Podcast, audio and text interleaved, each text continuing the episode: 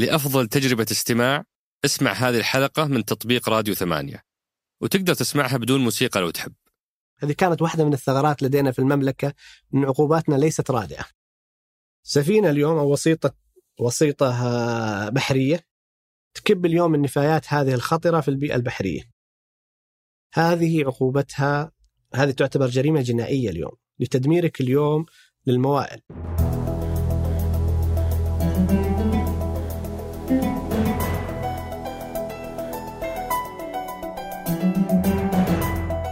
هذا سقراط من إذاعة ثمانية وأنا عمر الجريسي أستضيف قادة التحول وأحاورهم حول رحلتهم في تحقيق أهداف رؤية السعودية 2030 ضيف حلقتنا اليوم هو الرئيس التنفيذي للمركز الوطني للرقابة على الالتزام البيئي المهندس علي الغامدي. في محورنا الأول حاولنا نفهم إيش قصة هذا الجهاز ليش نحتاج جهاز متخصص في الرقابة على الالتزام البيئي وش علاقته بما كان موجود سابقا. وش وضع المشهد البيئي في السعودية؟ وش أهم الملوثات اللي موجودة اليوم؟ وش علاقتها بحياتنا؟ آه وبعد ذلك انتقلنا إلى حكاية تحول فهم فهمنا إيش الجهود اللي قاعدة تصير اليوم في المركز لتصحيح بعض الأوضاع الملوثة لبيئتنا البحرية أو الجو أو اليابسة. وختمنا بمجموعة من أهم أسئلة أصدقاء البرنامج آه مثل آه اشتراط شرط خمس سنوات خبرة للعمل في الشركات الاستشارية أو طريقة التبليغ على المخالفات اللي يشاهدونها الناس أو سؤال هل التلوث الضوضائي يدخل ضمن نطاق عملهم؟ والإجابة بالنسبة لي كانت مفاجئة. آه وكيف يمكن التواصل معهم في حال وجود شكوى؟ آه وغيرها من أسئلتكم. أترككم مع الحوار. حياك الله أبو فارس. شرفتنا ونورتنا. الله يرقيك. شرف لي. الله يحييك.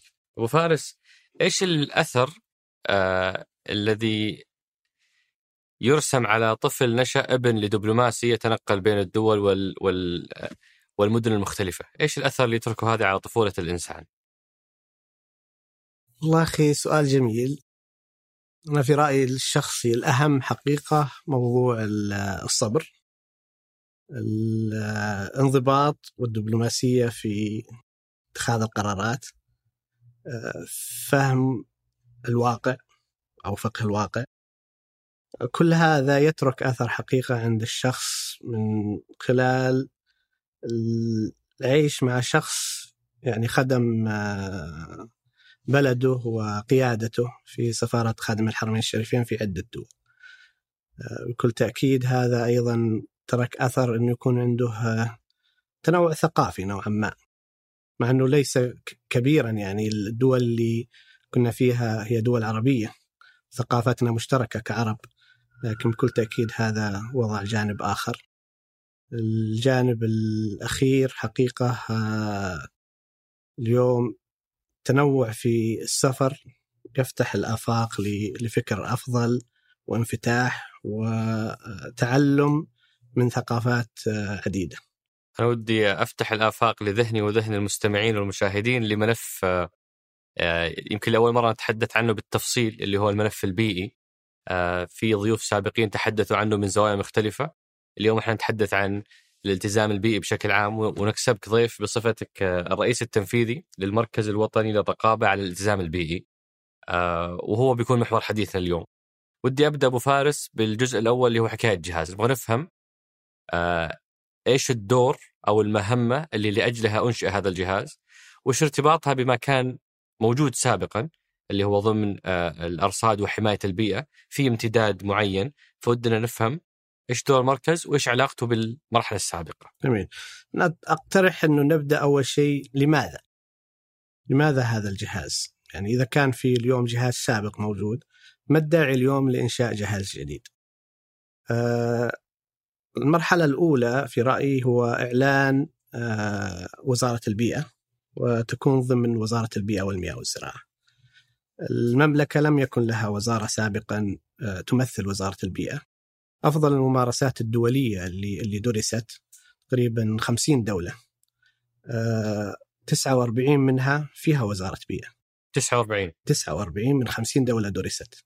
الدولة الوحيدة اللي ما فيها وزارة هي الولايات المتحدة والسبب أنه اليوم الأسلوب السياسي لديها آه، أو حوكمتها لكن هناك وكالة للبيئة آه، تتبع للرئيس فهي قريبا تشبه وزارة للبيئة.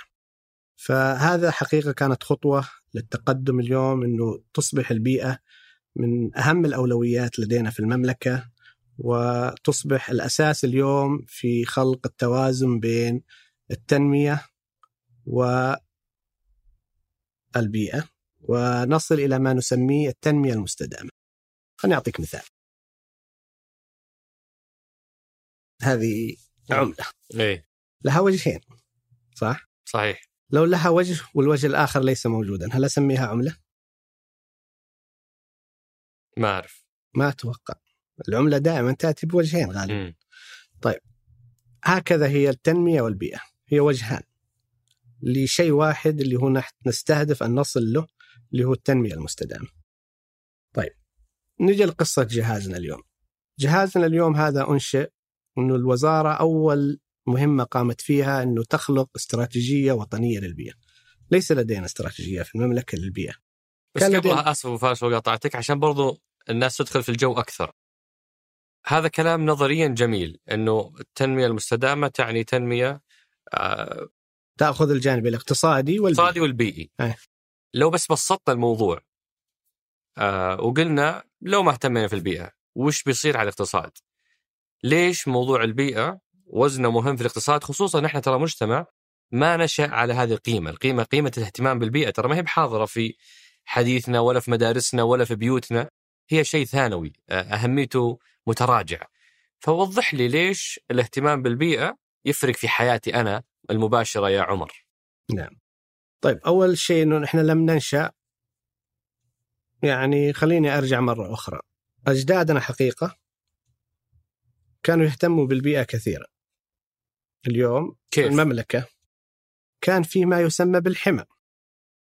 المجتمع ال- الريفي الطبيعي اللي يعيش على الثروة الحيوانية تربيتها وعلى الزراعة كان يهتم اليوم بوجود الكلى والمراعي وجود المياه لحياته فلذلك كان يحمي هذه المنظومة اللي نسميها الموائل البيئية.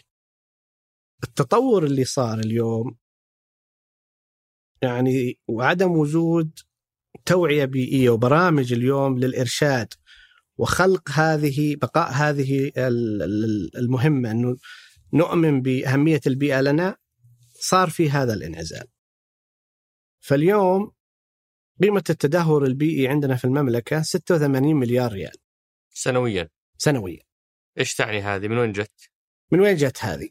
هذه اليوم دراسة قامت فيها الهيئة العامة للأرصاد والبيئة صادق سابقا بالتعاون مع الوزارة مع البنك الدولي ودرس فيها اليوم تكلفة هذا التدهور من خلال عدة جوانب تأثيرات جودة الهواء على الصحة العامة وجودة الحياة خدمات إدارة النفايات وتأثيرها اليوم على البيئة في التلوث وإيجاد بؤر تلوث اليوم في مرادم آه، غير آه، ملتزم ملتزمة أو مرامي آه، غير شرعية غير نظامية.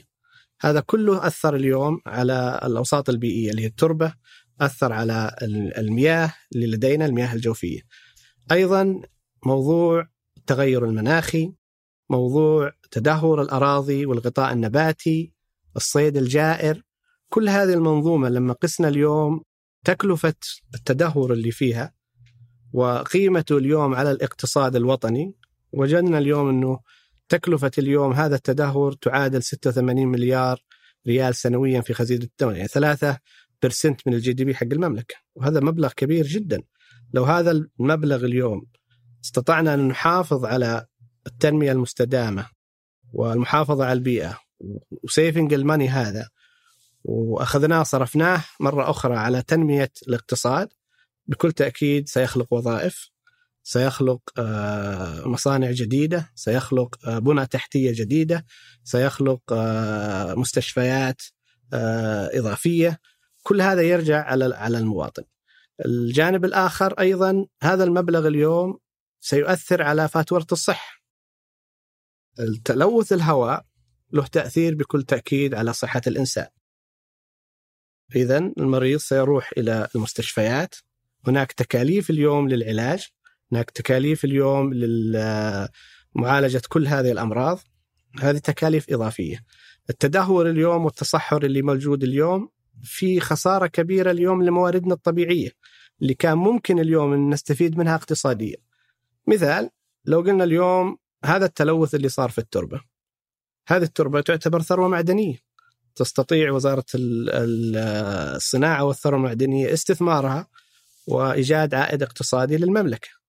تلويث المياه اليوم هذا اليوم مياه ستساعدنا في أن نخلق خدمات آه، للمياه توفير مياه للمواطنين. فكل الآثار هذه ستجد أنها متداخلة مترابطة ولذلك نتوقع أن المبلغ هو أكبر من هذا بكثير. جدا واضحة الصورة اليوم فخلينا نشوف هذا الواقع وهذا الأثر الاقتصادي نبغى نفهم اليوم أدوار هذا المركز. نعم. المركز آه، أدواره آه، الرئيسية كالتالي. آه، منبثقة من اسمه والمركز الوطني فهو يغطي كل المستوى الوطني للرقابة فدوره الرئيسي هو الرقابة على ماذا؟ على الالتزام البيئي اللي هو مسؤولية الجميع. فأدواره اذا له حق اقتراح مقاييس والمعايير والأنظمة والرفع فيها اللجان المختصة اللي هي وزارة البيئة لرفعها واتخاذ الإجراءات النظامية لاعتمادها. ما دام هو بيراقب بيراقب على من؟ سيراقب على جهتين. الجهة الأولى هي المنشآت أو النشاطات خلينا نسميها النشاطات ذات الأثر البيئي. فأي نشاط اليوم في المملكة له أثر بيئي المركز دوره أن يرخص يصرح لهذا النشاط. مثل إيش؟ مثال اليوم كل القطاعات التنموية ترخص لمنشآت اقتصادية تنموية. هذه المنشآت إذا لها أثر بيئي فيستوجب عليها أن تأتي للمركز والتقدم على الحصول على التصريح. مثلا اسمنتات مثلا؟ شركات الاسمنت، الشركات الصناعية، المنشآت السياحية، آه، مشاريع النقل، مشاريع البنى التحتية. أعد أكمل؟ هذول كلهم ياخذون منكم تصريح؟ كلهم حسب النظام يجب أن يتقدم للمركز للحصول على تصريح. للحصول على تصريح عليه أن يقوم بدراسات تقييم الأثر البيئي ويقوم فيها من خلال مكاتب استشارية مرخصة من المركز هذا الجانب الآخر اللي نرخصه اللي هي بيوت الخبرة ومكاتب الاستشارية ومقدمي الخدمات البيئية. فأنتم تراقبون القطاعات اللي لها تأثير أثر. على البيئة وترخصون للقطاع الثالث الخاص اللي يقدم هذه الخدمات. جميل. لهذه المنشآت. بس تو لاحظت لاحظت ابو فارس إنك تقول المفترض إنهم يقدمون ياخذون تراخيص. فشكلهم اليوم ما يقدمون. طيب. آه خلينا ناخذها بالأرقام. أيوه. كم تتوقع اليوم ممكن يكون عندنا منشأة ذات أثر بيئي؟ والله بالقطاعات والأمثلة ذكرتها أنت يعني تخيل آلاف. إذا مش مئات الآلاف. إي كم؟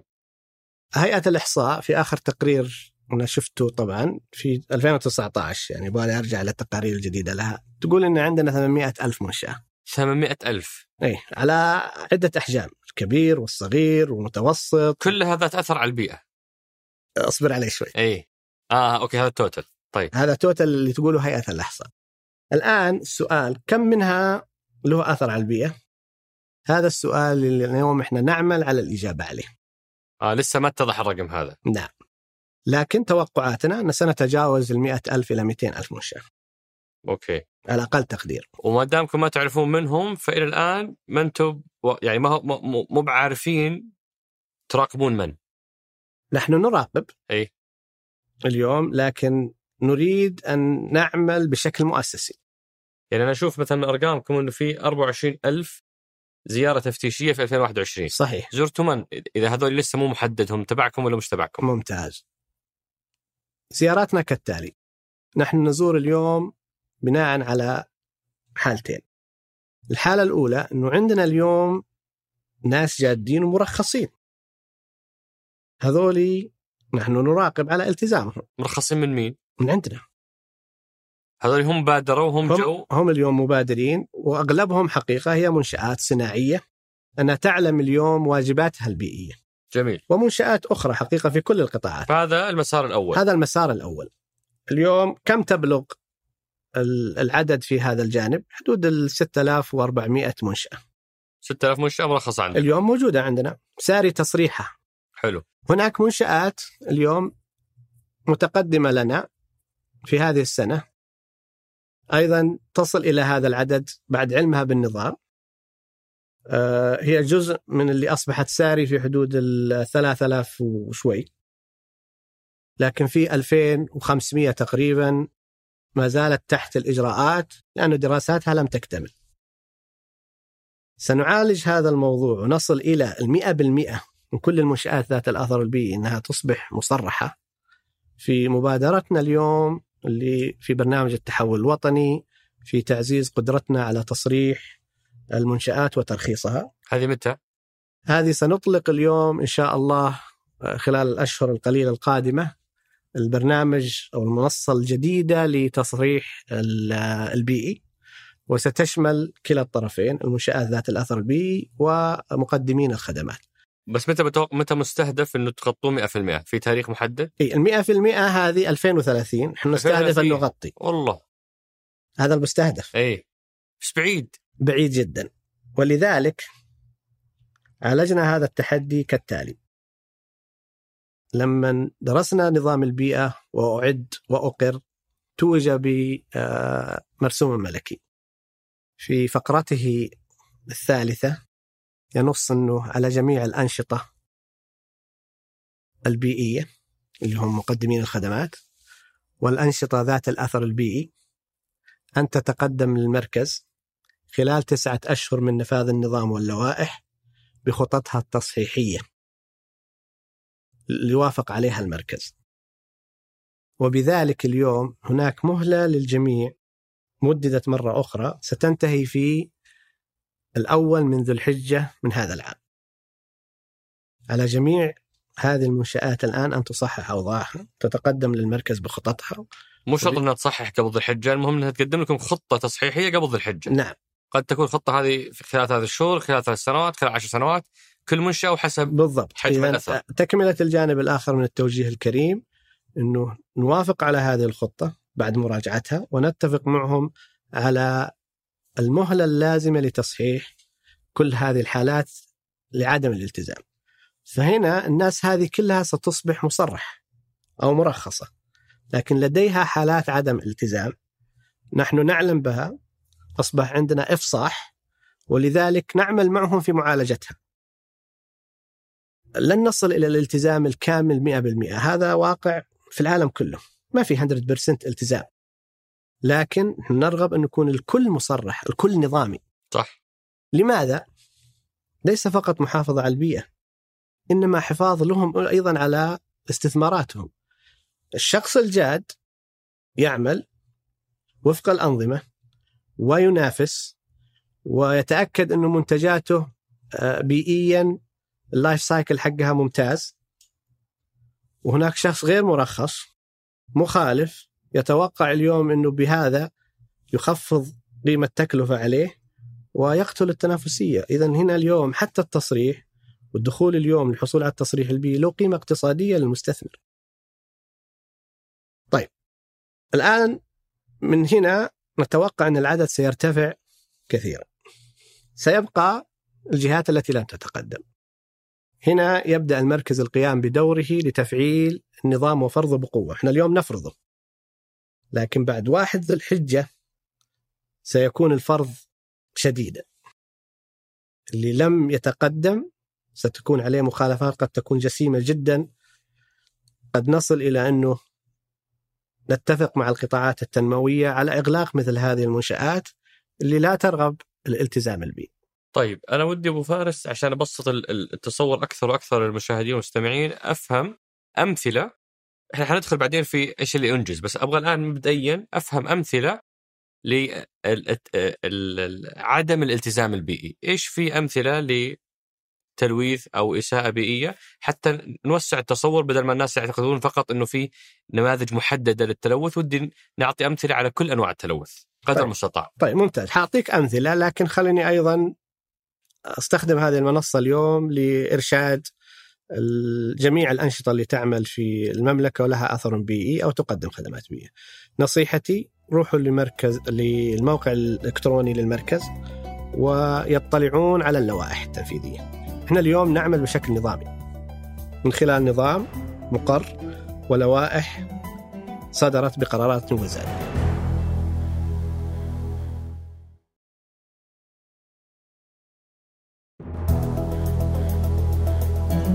لوائح عديدة لتختص بمركزنا. إحنا لليوم الوزارة أصدرت 17 لائحة. من ال 17 هذه 10 تخص مركزنا. في لائحة للمواد المستنفذة للأوزون. هذه مواد اليوم كيميائية تستخدم في مثال التبريد. أوكي؟ في المكيفات اللي عندنا اليوم يستخدم هذه المواد ال hydro ال chloro hydro chloro HFC HFC ال hydrofluorocarbons. هذه المواد اليوم لها أثر على طبقة الأوزون.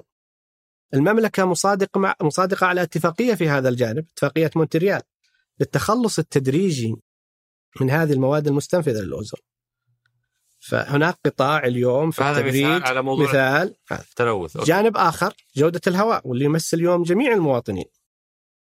اليوم هناك لائحة واضحة في جانب الالتزامات المطلوبة للمحافظة على جودة الهواء. فيها ثلاث جوانب. الجانب الأول هو جودة الهواء المحيط اللي إحنا اليوم جالسين فيه.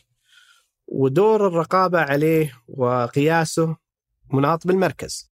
فلدينا مبادرة في التحول الوطني سنتحدث عنها لاحقا وكيف حننجز فيها. الجانب الآخر هو الانبعاثات من المصدر ملوثات من المصدر. مثلا مصنع لديه أدخنة مدخنة ويحرق مثلا في الوقود ويطلع هذه الملوثات الناتجة عن الحرق. من أهمها ثاني أكسيد النيتروجين كاسيد الكبريت آه، الجزيئات آه، العالقة وفيها نوعين. كل هذه الأمور من مسؤوليات هذه المنشآت أن تقيس التزامها اليوم في هذه الانبعاثات وتقدم تقاريرها للمركز. الجانب الأخير واللي مهم أيضا لنفس المستثمر اليوم للمحافظة على إنتاجيته موضوع الانبعاثات الهاربة. يعني اليوم آه، مصنع آه، كيماويات ويستخدم الغاز لإنتاج آه، اللدائن مثلا. بكل تأكيد من خلال ال process والإجراءات اللي عنده العمليات اللي يتم فيها الإنتاج قد تهرب بعض هذه المواد الهيدروكربونية اللي نعتبرها ملوثات ولذلك من مصلحته اليوم اقتصاديا وبيئيا أن يقيسها ويتأكد أنه عنده برنامج موثوقية وصيانة لخفض كميات هذه الانبعاثات. طبعا هذا ال saving له مردود اقتصادي له وأيضا له مردود بيئي علينا جميعا. آه، في أيضا لوائح كثيرة جدا. كل اللائحة من هذه اللوائح عكست على إما مبادرة أو مشروع لدى المركز. طب وين موضوع المياه وتلويث المياه وال يعني وش وش أمثلة تلويث المياه؟ طيب المياه اليوم في عندنا آه، لائحتين آه، تمس هذا الجانب. في لائحة متخصصة بجوده آه، المياه وفي لائحة متخصصة باستدامة البيئة البحرية. لائحة المياه تتعلق اليوم بالمياه السطحية والجوفية والمياه اللي على سطح الأرض مثل الأنهار، السيول وغيرها. البيئة البحرية والساحلية تتعلق اليوم بالنطاق الساحلي والبيئة البحرية كافة. كلا اللائحتين اليوم وضعت الضوابط والمعايير والمقاييس لجودة مثل هذه آه، الأوساط البيئية. يعني خليني أعطيك مثال مثلا لما رحت أنا آه، رحت جيزان آه، وطلعنا رحلة بحرية وكذا عيني عينك واضح جدا للناس إنه في مراكب آه، آه، يغلب عليها الطابع القديم وأغلب اللي موجودين فيها آه، من العمالة الآسيوية قاعدين يتجولون في البحر فأسأل راعي المركب من أهل المنطقة قلت له هذول إيش قاعدين يسوون؟ هذول يسمون الصيادين أو أو الحصادين مركب له زي حصادة وماشية بشبك ويحصد يجرف الأرض بشعبها المرجانية بالحصى بالنباتات بأي شيء عشان يجمع الربيان أظن كذا يحصلون الربيان وبعد ذلك يأخذ الربيان والباقي يكبه. هذه الشعب المرجانية اللي مثلا عمرها آلاف السنين. آلاف السنين جرفها في خمس دقائق بالطريقة هذه لأنه كسول ما يبغى يستثمر في معدات آه، آه، يعني تحافظ على البيئة وت- وتصيد له الربيان. هل هذا مثال لتلوث؟ أو ل- لعدم التزام بيئي ولا هذا ما له دخل فيه؟ نعم هو عدم الالتزام به بس له جانب مختلف. إحنا اليوم نقيس موضوع التلوثات والأنشطة اللي لها أثر اللي على هذه البيئة. اللائحة لاستدامة البيئة البحرية والساحلية يعمل عليها ثلاث مراكز. مركز الرقابة على الالتزام البيئي اللي هو أنتم. اللي هم إحنا مركز تنمية الحياة الفطرية ومركز تنمية الغطاء النباتي ومكافحة التصحر. التكامل الربيان هذا أشكي عند مين؟ هذا حتشكي عن تنتين أي. عن جهتين. اي أو مين؟ حقيقة حتشكي على ثلاثة. مين؟ الأول الثروة السمكية في الوزارة لأنه اليوم من رخص له اليوم يعمل. فالمرخص اليوم المفروض إنه يراقب عليه ويمنعه من هذه الممارسات. ليش قلت لك الالتزام هي مسؤولية الجميع؟ الالتزام يأتي بثلاث مراحل. من صاحب النشاط من الجهة المشرفة اللي رخصت له ومن قطاع البيئة اليوم للمحافظة على الموائل البيئية وعلى البيئة وعدم تلوثها. فهذه أول جهة اللي هي الثروة السمكية. التربيه السمكية. الجهة الثانية اللي حنا. أي. إذا كان مثلا أعطيك مثال هذا الصياد قام غير الزيت اليوم للإنجن اللي عنده كبه في البحر. هنا أنا أتدخل أوه. اليوم. يا كثرهم هذولي. هذا اليوم أنا شوف أتدخل. علب الديزل مرمية كلها متجمعة طيب. في الشواطئ هنا يجي الدور اليوم في موضوع التبليغ. المركز واحدة من أدواره الرئيسية. هو استلام البلاغات البيئية والاستجابة لها من خلال إنزال راصدين ومفتشين لرصد وضبط هذه المخالفات واتخاذ الإجراءات النظامية حيالها. اليوم في النظام هناك ثلاثة أشياء إذا تمت يحال المخالف إلى النيابة العامة وإلى المحكمة لإيقاع العقوبة عليه لتصل في حدها الأعلى 30 مليون وسجن عشر سنوات. هذا ما كان موجود عندنا. هذه كانت واحدة من الثغرات لدينا في المملكة أن عقوباتنا ليست رادعة. سفينة اليوم أو وسيطة وسيطة آه، بحرية تكب اليوم النفايات هذه الخطرة في البيئة البحرية. هذه عقوبتها هذه تعتبر جريمة جنائية اليوم لتدميرك اليوم للموائل. الموائل وش تقصد فيها؟ اي جيد. الموائل إحنا نقصد فيها اليوم كل الحياة اللي موجودة في البيئة. مم. فالأوساط البيئة هو موئل فيه يعيش الإنسان أو تعيش منه الكائنات الفطرية بأنواعها. البيئة البحرية فيها موائل كثيرة. الشعب المرجانية هي جزء من هذه الموائل وغيره. فإحنا الموئل يعني كأنه ال- الهابيتات لتعيش فيه هذه الكائنات. جميل. يعني يجب أن نحافظ عليها. طيب الحياة الفطرية مسؤولة اليوم عن حماية هذه الشعب المرجانية ولذلك ستخالف على موضوع تكسير هذه الشعب. الغطاء النباتي دوره اليوم في المناطق الساحلية موضوع المانجروف. والمانجروف اليوم هذه غابات مهمة جدا لنا اليوم. أول شيء تعتبر موئل اليوم لكثير من الحياة الفطرية المهمة ومن ضمنها الروبيان. يعني الروبيان اليوم وين يفرخ غالبا؟ في هذه المناطق. فتعتبر هذه موئل غني اليوم كبنك للثروة السمكية الثروة البحرية. هذه فعدة أدوار وعدة جهات تتكامل في هذا الجانب. جميل. ه- هذه أمثلة متعددة للتلوث. أنا في مثال لفت نظري ضمن مهامكم ودي أتأكد منه. ضمن مهامكم مراقبة التلوث السمعي والضوئي في المدن الكبرى. أه، تهدف المبادره إلى دراسة- نظام متكامل لمراقبة التلوث السمعي والضوئي بهدف تخفيف مستوياته والحد من الأثار المترتبة عليه. وتحقيق بيئة آمنة وصحية. جميل. حتى التلوث السمعي والبصري عندكم. إي طبعا. وش المقصود فيه؟ وش أمثلته؟ طيب ممتاز.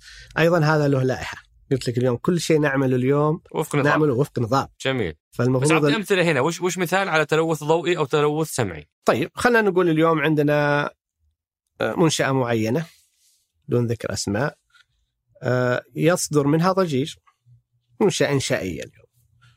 وهذه منطقة سكنية ومواطن ساكن في بيته وهذا اللي يعمل اليوم شغال بالدكاك مزعجه نص الليل ما يخليه ينام.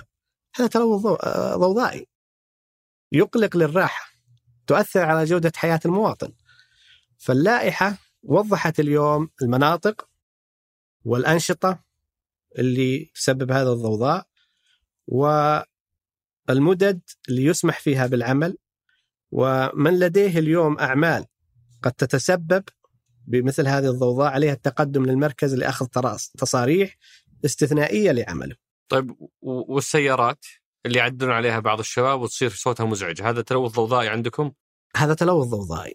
يرفعون شكوى لكن غالبا هذا يرفع اليوم من خلال آه، الزملاء في كلنا آمن ونحن نساعد اليوم في هذا اليوم الطرق الطرق نفسها اليوم لها معايير فمستقبل الأيام اليوم لابد أن نعمل مع آه، وزارة النقل ومع آه، البلديات اليوم في تنظيم أيضا الأثر من الضوضاء من هذه الطرق على المناطق السكنية. أتذكر قد انتشر مقطع لأحد سكان الأحياء في الرياض.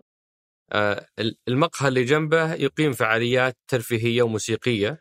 فهو بالنسبة له يقول أنا جت الساعة 10 عندي عيال بيروحوا المدرسة بينامون ما هم قاعدين ينامون من صوت الفعالية اللي موجودة ملاصقه لبيتي لأنه هو ساكن ظهير تجاري. إيه. هذا يشكيكم؟ يرفع شكوى لكم؟ مو يشكينا يشتكي يشتكي, يشتكي لكم؟ يشتكي لنا. يشتكي لكم؟ آه بكل تأكيد. هو شوف المسألة تبدأ من حد صاحب هذا هذه المنشأة. داخل منشأته نحن لا نتدخل. لا الصوت وصل بيتي. لكن من يوم يتجاوز الصوت المعيار اللي موجود في اللائحة خارج منشأته هنا توقع عليه العقوبة. فيرفع الشكوى لكم انت فيرفع الشكوى على 988 988 بالضبط. ومفتشين ينزلون بأجهزتهم ويقيسون ويأكدون الحالة ويضبطوها ويتخذون إجراءات نظامية. فيها. والله هذه معلومة جديدة علي صراحة. يعني إحنا من لا شيء في البيئة. إلى إن شاء الله كل شيء. إلى كل شيء حتى الضوضاء. إن شاء الله بعون الله. إحنا نستهدف يعني واحدة من أهدافنا يا طول طيب العمر. التلوث الضوئي؟ التلوث الضوئي ممتاز. له جانبين. الجانب الأول موضوع تأثير الضوء اليوم على الحياة الفطرية يعني. زيادة اليوم الأضواء في آه، المناطق الحساسة بيئيا ولنقصد فيها اليوم المناطق اللي تعيش فيها الكائنات الفطرية كموئل لها. خذ موضوع السلاحف مثلا. اليوم لها آلية اليوم في آه، تكاثر ومناطق معينة تتكاثر فيها. زيادة هذا الضوء اليوم في هذه الأماكن السلاحف لا تذهب إلى هذا فهذا اليوم تلوث ضوئي يؤثر على الحياة الفطرية سيؤثر على آه، ازدهارها وقد يؤدي إلى آه، انقراضها ولذلك يجب أن نحافظ على هذه الموائل. الجانب الآخر جانب أيضا اقتصادي اليوم، مدننا اليوم مشعة. مشعة بالضوء. اليوم لو استطعنا اليوم أن نخفض اليوم إلى المستوى الصحيح سيساعدنا اليوم في خفض التكلفة اليوم اللي نصرفها على الوقود اليوم في محطات الكهرباء. سيساعدنا اليوم الاستفادة اقتصاديا من هذه السيفنج في أشياء أخرى. طيب هذا النطاق الكبير أبو فارس ما شاء الله بعد ما تعرفنا على المركز ونطاقه. يبي له جيش. كم عدد فريق عملكم اليوم في المركز؟ نعم هذا أيضا جاء في الاستراتيجية، الاستراتيجية المقررة المركز سيكون لديه في 2030 1700 موظف. 2030 واليوم؟ 1700 موظف. إحنا اليوم في حدود ال 500 وشوي. 500 موظف. نعم. ما شاء الله. قياسا بزملائكم المراكز الثانية أنتم تعتبرون؟ وهذا بسبب اليوم إنه إحنا نقل لنا إرث سابق من الهيئة العامة للارصاد وحماية البيئة الملغاة، إحنا لم نبدأ من الصفر. م. إنما اليوم حماية البيئة موجودة من 30 سنة. لكن اليوم انتقل هذا الإرث إلى المركز والمركز اليوم يعمل وفق الممكنات الجديدة اللي جاته ليحقق إن شاء الله الرؤية والمبادرات اللي لدينا في قطاع البيئة. عظيم، أنا بنتقل أبو فارس لمحورنا الثاني اللي هو حكاية تحول، نبغى نعرف الآن فهمنا المشهد، فهمنا الملعب اللي تتحركون فيه، فهمنا وش الأمثلة للتلوث. الآن ودي أروح لحكاية التحول، إحنا إحنا من وين إلى وين حننتقل؟ آه، خليني أعطيك أمثلة مثلا لما اطلعت على تشخيص الوضع في الرقابة على الالتزام البيئي الوثيقة اللي صادرة من من وزارة البيئة ومن الزراعة وجدت إنه من تحدياتكم ضعف دراسات الاثار الأثر البيئي ومراقبة تطبيقها، ضعف الإجراءات الخاصة بالتراخيص، ضعف إجراءات العمل والقواعد الإرشادية، نقص القوى العاملة في التفتيش البيئي، نقص الكوادر البشرية المتخصصة، ضعف القدرات التقنية، ضعف الأتمتة، انخفاض الغرامات وعدم ردعها. يعني وش هالبيئة اللي كلها تحديات؟ تحدي كبير. يعني آه، لم تنمو حقيقة آه، المنظومة البيئية كما نمت القطاعات الأخرى. ولذلك اليوم وجدنا كل هذا التدهور اليوم. بدأنا نحس فيه. نحس فيه اليوم في في في في التصحر. نحس فيه اليوم في الممارسات الجائرة. نحس فيه اليوم في انقراض أو تهديد العديد من الحياة الفطرية. نحس فيه اليوم في بؤر التلوث اللي موجودة اللي يعني تفقدنا الكثير من مواردنا الطبيعية اللي ممكن نستفيد فيها. كل هذا اليوم إحنا اليوم نعالجه من خلال منظومة الاستراتيجية الوطنية للبيئة. منظومة الوزارة صندوق البيئة والمراكز البيئية اللي تتكامل مع بعضها. واللي تعمل بتكامل مع بقية القطاعات. بس أنا بترك العموميات أبو فارس وابغاك تأخذ لي ثنتين من هالتحديات طيب. اللي هي وإذا ودك تأخذ لك رشفة قهوة. أي والله زين أي والله القهوة زينة. وفرصة لعلك تنسى الريال اللي حطيته في الطاولة. ناخذه منك عقب عقب الحلقة. لا أنا بعطيك الريالين وباخذ الريال. نحقق أرباح في استقراض أي. آه ودي تأخذ من التحديات اللي ذكرتها تحديين اللي هم أكثر تحديين أنتم اليوم قطعتوا فيها شوط وحققتوا فيها إنجاز، وش طيب. بتكون؟ آه خلينا ناخذ موضوع حماية البيئة البحرية. يعني اليوم لماذا البيئة البحرية مهمة؟ البيئة البحرية اليوم كما ذكرت لك اليوم المنطقة الساحلية والبحر اليوم مهمة للمنشآت الصناعية والتنمية الصناعية. مهمة لنا في الأمن المائي تحلية المياه تحلية المياه مهمة لنا في الأمن الغذائي الثروة السمكية الاستزراع السمكي مهمة لنا سياحيا اليوم البحر الأحمر. نقطة قوة المملكة اليوم اللي إحنا نستثمر فيها هي الموارد الطبيعية الموجودة في البحر الأحمر واستغلالها اليوم سياحيا. ولذلك استثمرت المملكة billions of dollars أو ريالات في مشاريعها الكبيرة نيوم البحر الأحمر أمالا وغيرها طيب كل هذه الاستثمارات تستوجب علينا اليوم حماية هذه البيئة. لدينا مبادرتين في هذا الجانب. المبادرة الأولى ما نسميه الرقابة الآنية على البيئة البحرية والمبادرة الثانية هي رفع قدراتنا الوطنية للاستجابة للطوارئ البيئة في البيئة البحرية لحماية البيئة البحرية عندي ثلاث نقاط لازم أسويها أول شيء لازم أعرف اليوم وين الهوت سونز اللي موجودة في هذا البحر الأحمر؟ وين المناطق الحساسة بيئيا؟ وين المناطق البيئية؟ وين الأنشطة اللي تؤثر اليوم؟ لرسم الخريطة ومعروف ومعرفة المنظر كامل اليوم، الملعب اللي نلعب فيه. الجانب الآخر اليوم هو الرقابة. اليوم عرفت وين مصادر التلوث اللي موجودة. منظومة رقابة آنية متكاملة في غرفة مركزية لدى المركز تعمل على مدار الساعة للرقابة على كل هذه الأنشطة ومدى تلويثها لهذه البيئة لسرعة الاستجابة اليوم لاتخاذ الإجراءات اللازمة نظاميا أو من المركز اليوم لمعالجة هذه التلوثات. ففي المنظومة نستهدف أن يكون عندنا استخدام لعوامات فيها حساسات بيئية مرتبطة بالغرفة المركزية دائما تقيس حالة البيئة البحرية ومدى التلوث فيها استخدام التقنيات الحديثة في الاستشعار عن بعد وهذه بدأنا اليوم بأول مرحلة فيها في منطقة جدة. ومن خلالها نقيس اليوم حالة البيئة البحرية على سواحل جدة في عكارة البحر. وجود مصادر للتلوث ممكن نشوفها من خلال الأقمار الصناعية درجة الحرارة وأشياء أخرى كثيرة. الجانب الثالث وهو اليوم سرعة الاستجابة لأي مواد ضارة في البيئة البحرية. أو تسربات زيتية لا قدر الله. وهذه اليوم مشروع كبير لدينا. حقيقة حققنا في قفزة كبيرة. وصلنا اليوم بكل فخر نقول أن المملكة لديها الأسطول الأكبر إقليميا في هذا الجانب. عندنا في المشروع خمسة سفن في موضوع الاستجابة ومكافحة التسربات الزيتية. ثلاث طائرات. ستأتي الطائرة الأولى إن شاء الله قريبا خلال أسبوعين. تبدأ أعمالها. هذه منظومة تكون جاهزة اليوم للاستعداد لأي تسرب اليوم في البيئة البحرية وتعالج وتكافحه زي الدفاع المدني اليوم. عندك منظومة الدفاع المدني لا قدر الله في حريق الدفاع المدني يستجيب بسرعة. هذه منظومة الدفاع المدني اليوم للبيئة البحرية. والمحافظة عليها. طيب أبو فارس لو بسألك تعرف قانون بريتو اللي هو 20% تترك أثر 80% لو بسألك وش أكثر ثلاث أشياء اليوم تدمر بيئتنا في السعودية؟ والسؤال عام بمعنى بحرية برية م- ما يفرق بس وش أكبر ثلاث ملوثات تلامس بيئتنا اليوم؟ والله يا طول العمر إحنا ما نقول ثلاثة نقول واحد. أيوه. الأنشطة البشرية. اليوم اليوم؟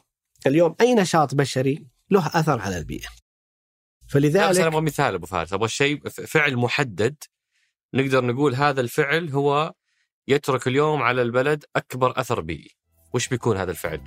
والله شوف مثلا أنا أقول المصبات اليوم يعني إحنا عملنا الحقيقة هذه السنة يعني حملة لحصر كافة المصبات على المناطق الساحلية للبحر الأحمر والخليج العربي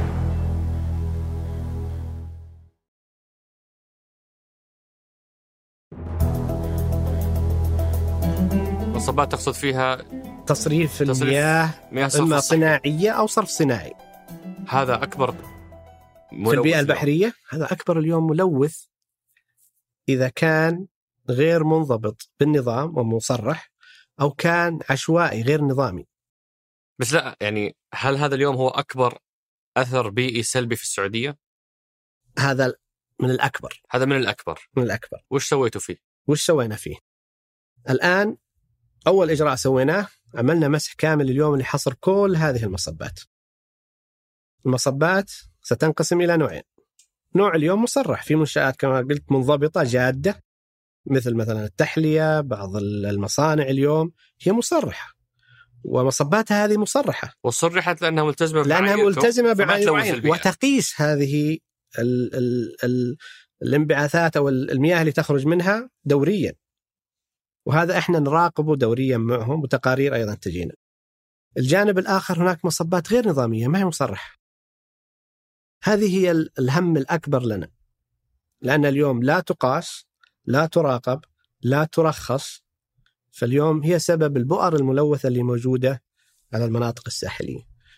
الجانب الآخر هو موضوع المرامي العشوائية. نفس الأسلوب في إدارة النفايات اليوم هناك مرادم مرادم هندسية منظمة تأخذ هذه النفايات وتعالجها بالأسلوب السليم. لكن هناك مرامي اليوم عشوائية مثلا تبدأ بالهدم والبناء وتنتهي بأنواع مختلفة من ال- النفايات واللي منها خطير. طيب ها كلا الجانبين حصرناه اليوم. الجهات هذه اللي مخالفة اليوم يتخذ حيالها الاجراء النظامي لأنه اليوم إذا أنت تصب مياه غير معالجة في البيئة البحرية تحالن النيابة وتخالف. وهذه خالفتوا أحد؟ الحمد لله. يعني أول كيس حقيقة آه، حكم فيها قبل شهرين اللي هم آه، التانكر حق آه، نقل المياه الصرف الصحي ضبطوا وبالتعاون مع الزملاء في القوات الخاصة للامن البيئي. واحيلوا للزملاء في النيابة واتخذت الإجراءات النظامية حيالهم وحكم وش وش يعني. وش, وش كان الحكم؟ الحكم كان في سجن وكان في سجن لمن؟ لمن سو- سواق ال trailer ولا صاحب الشركة؟ اللي اللي سوى المخالفة السائق أي. هذا آه، آه، سجن كم مدة السجن؟ أه أظن الحكم شهرين شهرين أي. وكم المخالفة المالية؟ كم المخالفة المالية يتحمل كافة آه، تكاليف إعادة التاهيل آه فما هي بمبلغ. تحسب ويتحملها كم تتوقع التكلفة؟ اليوم التعو... ال- التح... التكاليف هذه تأتي فيها شيئين نسميه التعويضات. في التعويضات الضرر يتحمله وإعادة التأهيل وإعادة آه، واعادته إلى حالته يتحمله. وهذه لها حسبة خاصة اليوم حسب لائحة موجودة يقوم فيها بس عشان. عشان اتخيل حجم المخالفة. هذا هذا تانكي واحد أو أو أو, أو صهريج واحد وفرغ في البحر. التدهور اللي سواه كم بيكلف عشان يصححه؟ ويعتمد على كمية ال- ال- المياه اللي صبها آه، مدى معالجتها كم التكاليف لمعالجتها. فما عندك فما عندك رقم تقديري. ما نستطيع اليوم لأنه الحالات تختلف. ففي هناك معايير. لكن تتجاوز مئات آلاف إلى ملايين. أنا لفت نظري أبو فارس أه، مؤشر دولي برنامج التحول الوطني مستهدف فيه مستهدف معين اسمه مؤشر الأداء البيئي ال EPI ال EPI نعم. في قصة عجيبة أبغاك تشرح لي إياها. أي. ترتيبنا في ألف... هو كل سنتين يقاس. ترتيبنا الله يسلمك في 2018 آه، أو درجتنا خلينا نركز على الدرجة. درجتنا في 2018 كانت 57 استانسنا تأسس مركز الالتزام البيئي مفترض إنه أمورنا تتحسن. درجتنا في 2020 44 والهدف في 2024 هو 47 يعني أول شيء في تراجع. تراجع نعم. وفي هدف متواضع جدا وغير طموح إننا في أربع سنوات نبغى نوصل لنقطة أقل بكثير مما كنا عليه في 2018 فاشرح لي هذه القصة. طيب أتوقع اليوم موقعنا ترى في التسعينات ها؟ ترتيبنا. ترتيبنا إيه؟ صحيح. في هذا ال EPI. ونستهدف إن شاء الله أن نكون في ال top 50 في 2030 top 50 top 50 آه هذا كله سببه هذا التدهور اللي جالس يحصل. المؤشر هذا تقيسه طبعا جامعة ييل يعني ليس مؤشرا رسميا لكنه مؤشر اليوم يعطي معتبر. معتبر يعطي يعطي صورة للدول.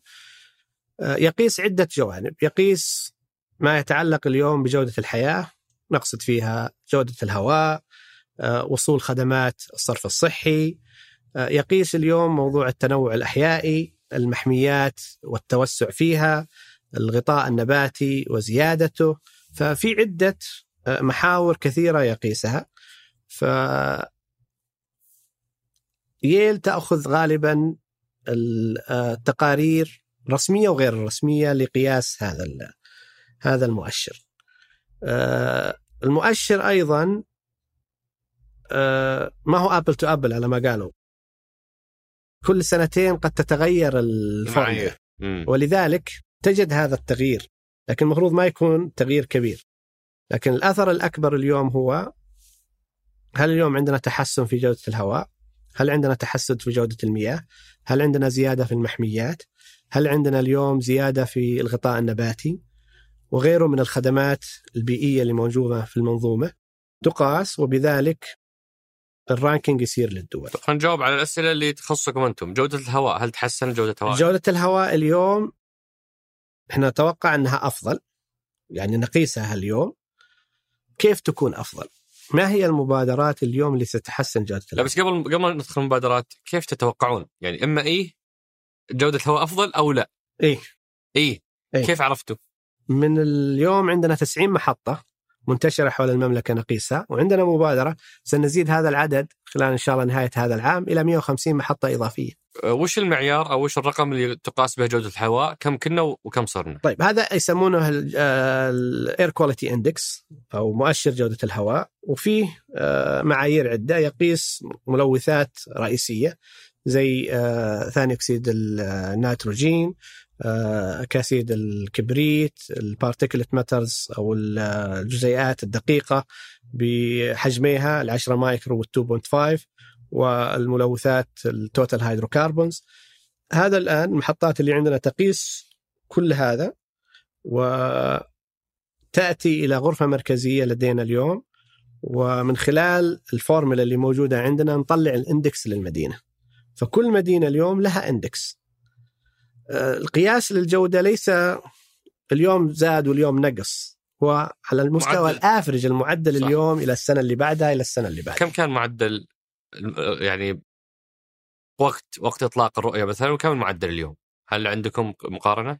في مقارنة نستطيع أن نزودكم فيها لكن اليوم الإندكس إحنا نعطيه للببليك بالألوان لسهوله معرفته لأنه مش كل المواطنين متخصصين صحيح وش ف- لوننا اليوم؟ إحنا اليوم آه على حسب الملوثات في آه شيء بالأخضر والتحدي الأكبر عندنا اللي هو بالأصفر المعتدل اللي هو ال particulate matters وهذا له تحديين إيش جانبين يعني هذا ما فهمته؟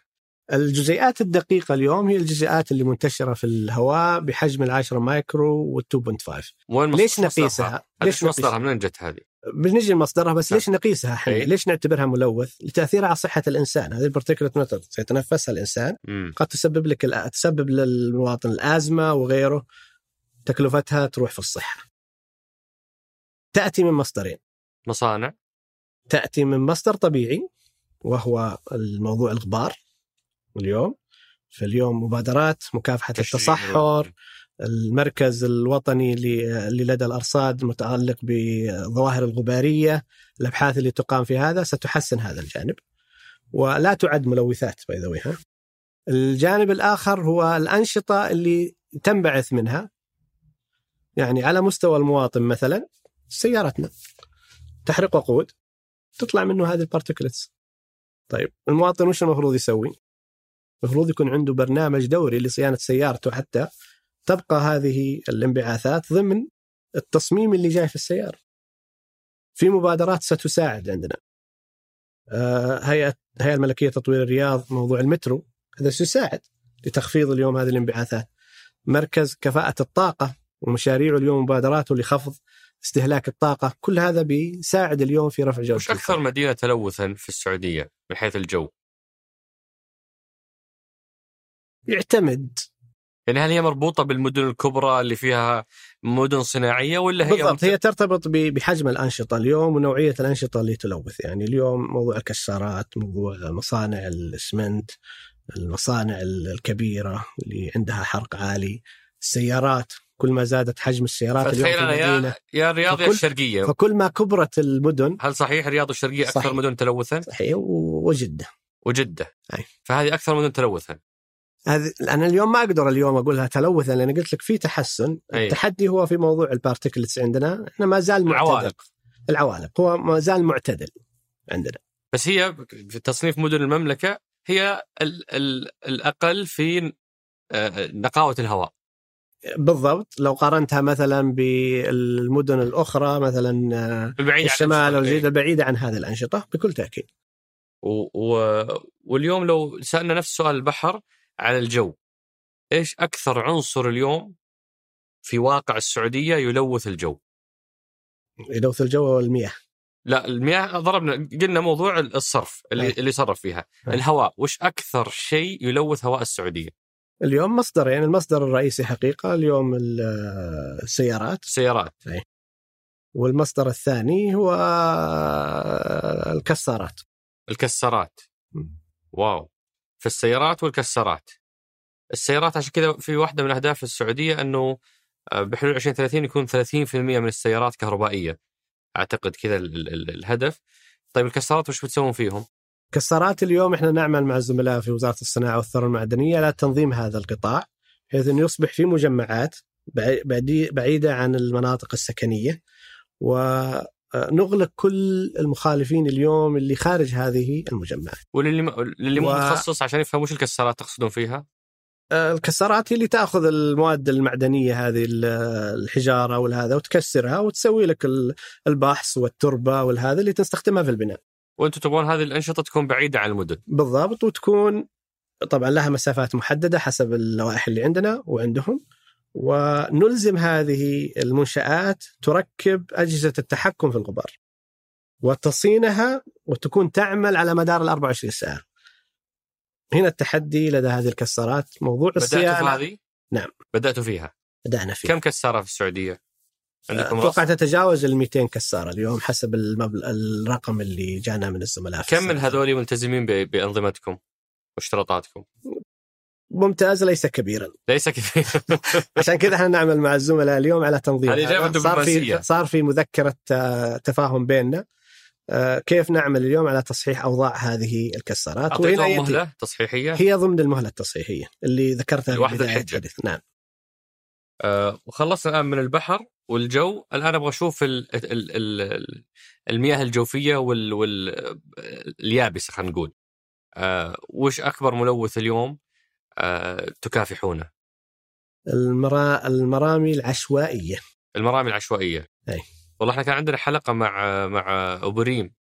آه آه مع الدكتور السباعي. ومع- طبعا مع الدكتور السباعي. نعمل الثلاثة إن شاء الله سويا على معدل بس ابو ريم أتذكر قديش لما كان يصف المنظر البشع للمرادم ومكبات النفايات كان فعلا هو يعني شيء مؤلم. يقول شيء يفوق تصور الناس اللي ربما تسمع إنه في مكب نفايات لكن ال- ال- المنظر والواقع أبشع بكثير من من مهما وصف هذا المشهد.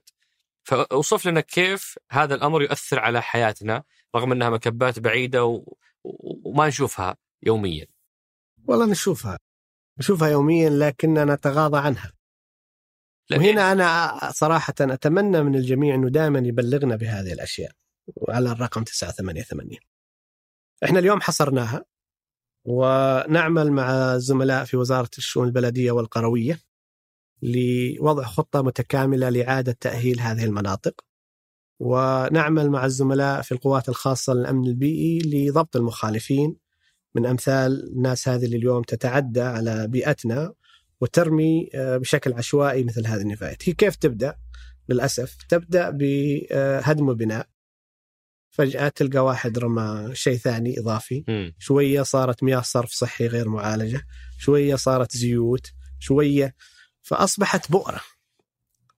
هذا اليوم المياه الملوثة الآسنة والزيوت والمواد الكيميائية وأيضا قد تصل إلى حتى نفايات صحية. أنا قلت لك هذه بؤر اليوم اذا إذا ضبطنا هذا الشخص نكمل إجراءاته النظامية ونحيله للنيابة وتساعدنا القوات الخاصة للامن البيئي في ضبطه اتخاذ الاجراءات النظاميه حيله لنوصل لموضوع القضاء.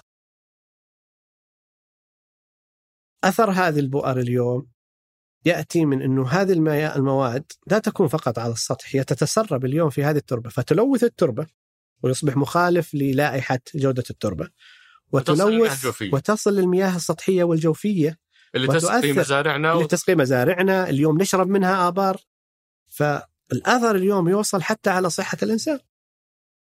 طيب وش, وش وهذول انت تركيزكم فقط هو على مكافحتهم ما في حل. إلا إنه الواحد يبلغ تجون تمسكونهم.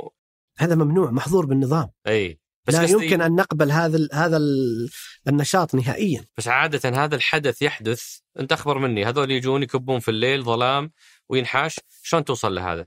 طيب هذا اليوم إحنا نحاول اليوم التعاون مع جميع الأطراف بالذات القوات الخاصة للأمن البيئي واستخدام التقنيات الحديثة اليوم لرصد مثل هذه المواقع وهذه الجهات. آه، أيضا التعاون مع أصحاب هذه النشاطات، مثال إحنا عندنا تعاون اليوم مع الشركة الوطنية آه، المياه بأن اليوم عندهم برنامج آه، صهاريج بيئي اللي يتابعوها بال GPS ويعرف اليوم منين أخذ هذه المياه إلى أن توصل للمحطة. أي اليوم بعد هذه المبادرة لدى شركة المياه أي صهريج اليوم ما هو موجود في بيئي سيضبط ويخالف. من وين جبت هذه المياه وليش وين رايح توديها؟ إذا أنت ما انت ضمن بيئي معناته لن توديها في المحطة. وهنا يجي دور الزملاء في القوات الخاصة للأمن البيئي في مساندتنا في هذا الجانب لضبط هؤلاء المخالفين. عظيم فبس استاذنك أبو فارس إني أختم محور آه، حكاية تحول بأني أقول اليوم أنتم في هذا الشهر تحتفلون ب آه، عامكم الأول فإيش أكثر إنجاز تم ما هو بشيء تخططون له شيء تم في سنتكم الأولى الحقيقة نفخر اليوم إنه أصبح عندنا نظام قوي ولوائح واضحة ونتوقع من الجميع الالتزام فيها. هذا أساس اليوم أو البنية التحتية الأساسية اليوم للالتزام البيئي. عظيم الجانب الآخر اليوم اللي نفخر فيه اليوم هو كما ذكرت لك في حماية البيئة البحرية إنه عندنا اليوم الأسطول الأكبر في الإقليم اللي من خلاله إن شاء الله عندنا القدرة للاستجابة السريعة لأي تسربات زيتية أو ملوثات ضارة في البيئة البحرية نحافظ على آه، المناطق الحيوية والمنشآت الحيوية على البحر الأحمر.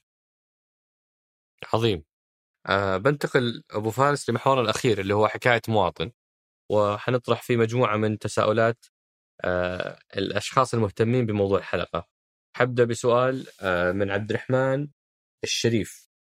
هذا هذا سوى لكم منشن على مجموعة تغريدات يقول نسأل لكم التوفيق مهندس علي. نأمل إعادة النظر في شرط توفر خبرة خمس سنوات للعاملين السعوديين في المكاتب الاستشارية البيئية. هذا الشرط عائق كبير للخريجين السعوديين في الأوساط البيئية وخصوصا مهندسين البيئة ويدفع الجهات الأخرى أنهم يستخدمون خبرات أجنبية فلا وطنتوا ولا حنا استفدنا. وش رأيك؟ هذه لها جانبين، الجانب الأول توضيحي والجانب الأول الثاني نوضح وش وش نعمل اليوم. توضيحي إحنا اليوم لم نأتي للشركات ونقول لا توطن ولا تاخذ الخريج. الجديد، لا مش أبو سنه، الخريج الجديد. ابو سنة معناته عنده خبرة عمل، لكن الخريج الجديد. إحنا اليوم لرفع جودة هذه المكاتب نقول هذا الحد الأدنى في الخبرات. لكن هذا لا يعني اليوم إنه ما يوظف جديد. اليوم وزارة العمل تعمل مع كل القطاعات اليوم في توطين الأنشطة هذه ونعمل اليوم معها اليوم في مشروع جديد. مشروع الفريلانسرز. إن شاء الله إنه نطلقه قريبا بالتعاون مع الزملاء في وزارة الموارد البشرية. هذا هدفه اليوم أن يكون في دخل إضافي لخريجين الجامعات الذين تخصصاتهم أقرب للعلمية وتخدم القطاع البيئي. آه، حنصنفها إلى ثلاث تصنيفات. اللي متخرج تخصص بيئي علوم بيئية وهندسة بيئية والتخصصات البيئية هذا يأخذ دورة. ثلاثة أيام معنا. لأنه متخصص يعرف وش نظام البيئة يعرف كيف يقوم بدراسات تقييم الأثر البيئي وغيره. وأيضا للي خريج جديد أو عنده خبرة وحتى موظف يسجل في منصة الفريلانسرز.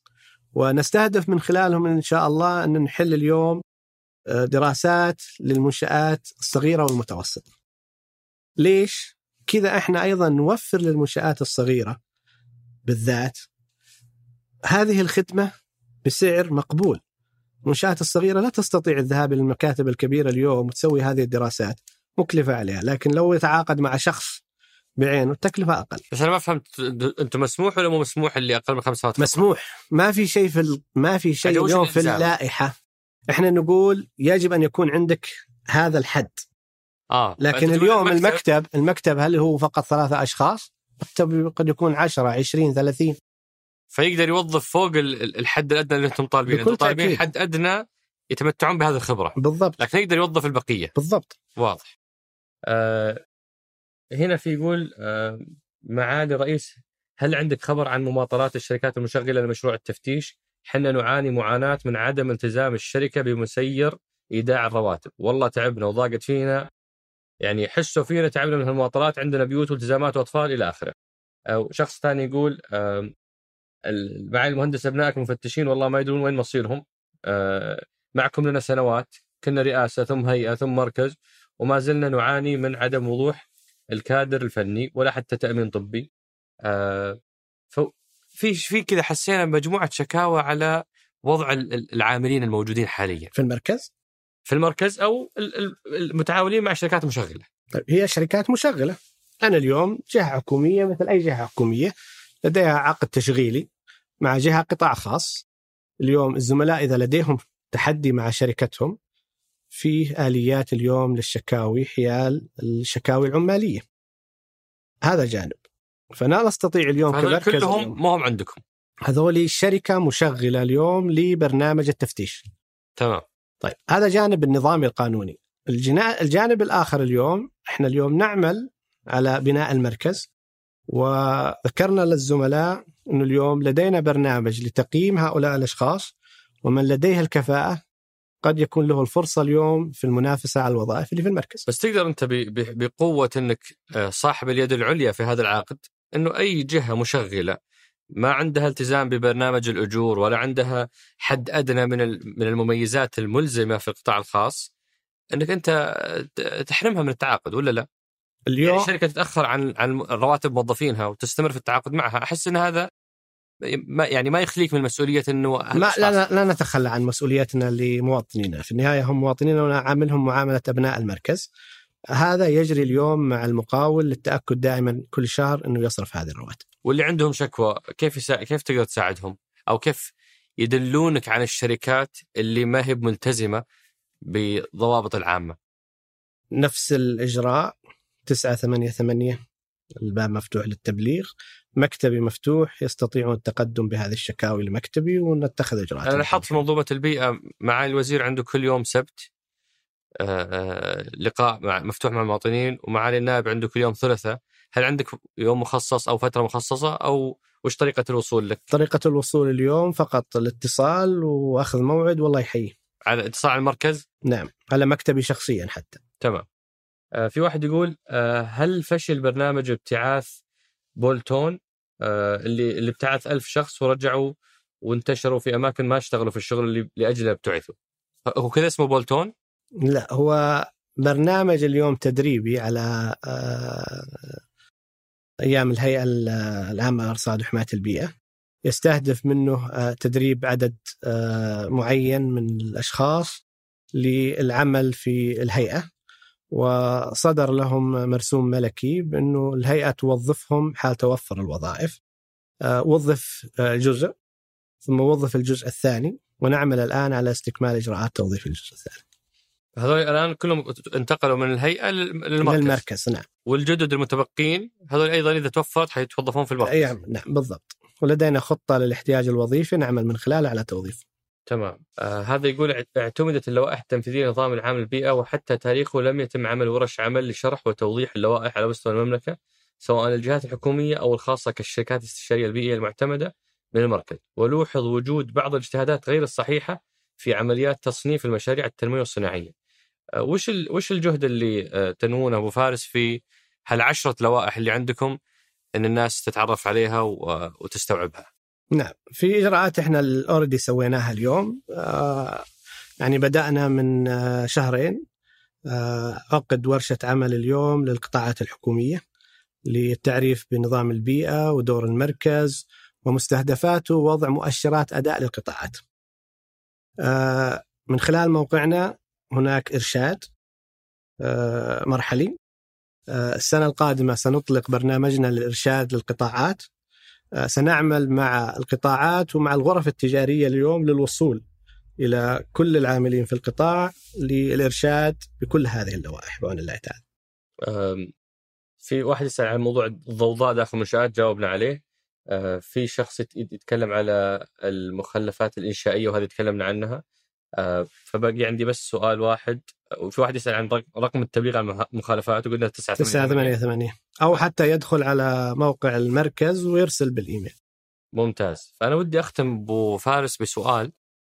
آه إذا في أنتم أنتم تعملون ضمن استراتيجية آه وعندكم مجموعة أهداف بس لو بسألك وش أهم رقم أو مؤشر أو مبادرة آه أنت تتطلع إلى تنفيذها في الخمس سنوات الجاية؟ وين بتودينا هذه المبادرة وش بتكون؟ نعم. المبادرتين حقيقة المبادرة الأولى متعلقة اليوم بالتصريح البيئي واللي نستهدف فيه الوصول اليوم إلى تصريح جميع المنشآت ذات الأثر البيئي. اليوم قلنا تقريبا 200 ألف آه، منشأة اللي قلنا متوقع في هذا العدد.